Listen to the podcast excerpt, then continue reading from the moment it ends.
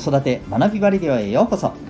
今日もお聴きいただきありがとうございます。子供の才能思いを唯一無二の能力で親子キャリア教育コーチの前城秀人です。さまざまなメソッドや子育て講師の経験を取り入れたオーダーメイドのコーチングで親子の本当に望む生き方を実現する。そんなサポートをしております。またパパのためのオンラインサロンともいくパパの学び場も運営しております。このチャンネルでは家庭とお仕事どちらも充実させたいそんなママパパを応援する情報メッセージを毎日配信しております。今日は第285回です。役割が人に与える影響。というテーマでお送りしていきたいと思います。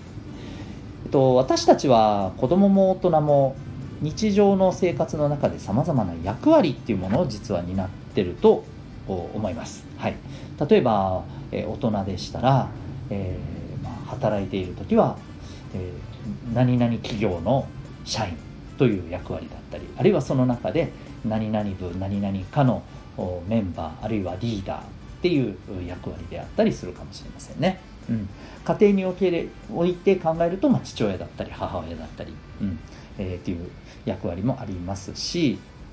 またあの友人の中でもですねもしかしたらなんかモアイの、えー、まとめ役とかですね 分かりませんけどそういうようなねあの役割も持ってたりするかもしれないですよね。うん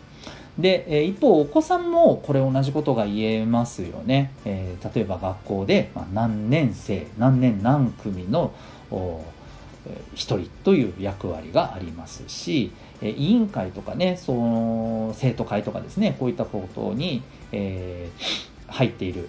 え場合であればそういった役割もあります。部活動に参加している場合であればそのチームのメンバーあるいはそのポジションみたいなのもあったりしますよね。団体教授だったらね、うん、もしかしたらそこでキャプテンとかね。そういった役割を持ってたりするかもしれません。もっと言うとお友達同士の中でも例えばよく聞き役っていうところをね、えー、担っていたりみんなを盛り上げるっていう役を担っていたりですね。調整するっていう役を担っていたり、えー、またそれも一つとは限らずコロコロコロコロその場で変わったり。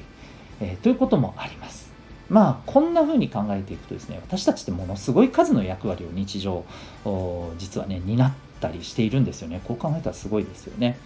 で、えー、そんな役割が人に与える影響っていうものをちょっと改めて考えてみた出来事があったので今日はそれをシェアしていきたいなと思っております。えっと皆さんはですね、えー、ブレイディ・ミカコさんという方ご存知でしょうか？あの僕はイエローでホワイトでちょっとブルーというですねタイトルの書籍が結構ね人気で、はい、それで、えー、有名になった方ではないかなと思うんですけど私もあのこの本読みました。最初の1作目を読んで2作目実はまだ読んでないんですよね、うん、で最近なんか新作の小説もえー、はい、あの出版されていらっしゃってですね、うん、ちょっと面白そうだなと思っていて、まあ、その出版に絡んでの、えー、インタビュー記事だったんですけれども、えその中でですねこのブレイディ・ミカコさんあの役割ということについてね言及されて、えー、いらっしゃるんですよね。うん、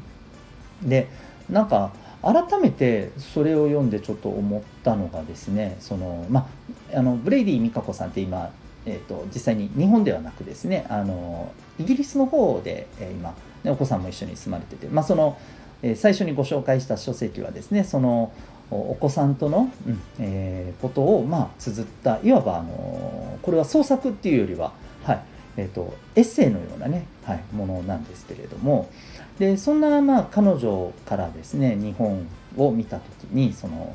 役割を日本の人って優先させる。うん。で役割というところにまああの囚われる負の面のことについて研究されていたんですね。そのいわゆる、えーと、その人そのものを見ようとしないと、うん、例えば母親だからとかですね,、うん。えー、ねあの社長だからとかですね。こういった役割でもってその人を見るっていうところがすごく、まあ、強いと。それによってなんか見えないものがあるんではないかとかそのそういう役割を押し付けられてるというねそのいわば、え、負の外圧に対するストレスのようなものがあのいろいろありますよねといったようなことをねおっしゃっていてなるほどなと思ったんですね。で僕その時に思ったのがうん、役割ってやっぱりあのすごく大きな影響を与えているなとで僕はあの役割で何て言うのかなこう得られるものもいっぱいあったなと思ってるんですよね。これ多分皆さんもあのすごく何て言うか共感されるところではないかと思うんですよ。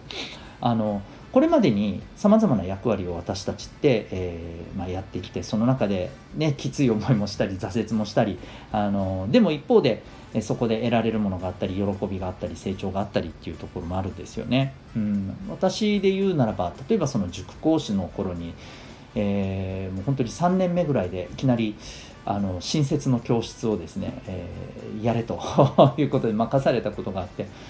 僕その前の年にですねすごく、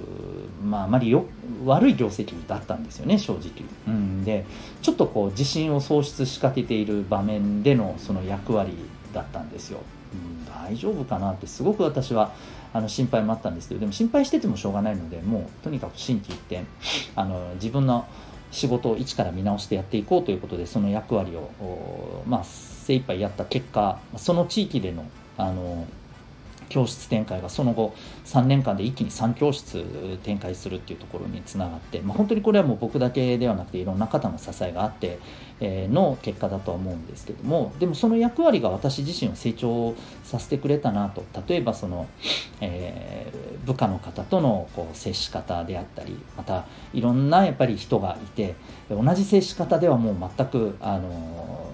その人にはまた全然違うえ影響を与えていくんだなっていうことをあのいい面と悪い面とですねいい面と悪い面というか、まあ、うまくいったところと望ましくいかなかったこととですね両方また経験しまして本当にいろんなあの学びがあったなと思っています。でそこから、えー、まあ、退職して、えー、父のあの仕事を継ぐという場面もあってそこからはそれこそ自分で、えー、お金の管理とかも含めてですね全部この事業運営を、まあ、小規模ですけどね、うん、あの自分で担っていかないといけないそのために、えー、もう全く分からなかったことを一つ一つ学んでいくっていうことも結局できましたしだそんな困難も含めて役割が私に与えた影響ってものすごくプラスの面が大きいイメージがあるんですよね。うんっていうところを考えるとね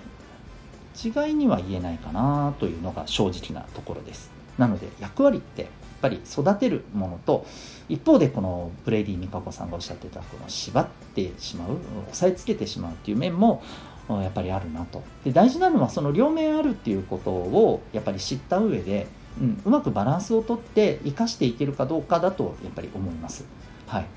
なので、えー、役割というものに対して、うん、改めてちょっと考え直す機会になれば、えー、いいかなと思って今日のお話でございました。何かしら参考になりましたら幸いです。はい、最後にお知らせでございます。えー、私が運営しております、えー、パパのためのオンラインサロンともいくパパの学び場というものがございます。ウェブサイトへのリンク貼ってますので、えー、興味がある方はご覧になってみてください。それでは今日も最後までお聴きいただきありがとうございました。また次回の放送でお会いいたしましょう。学び大きい一日を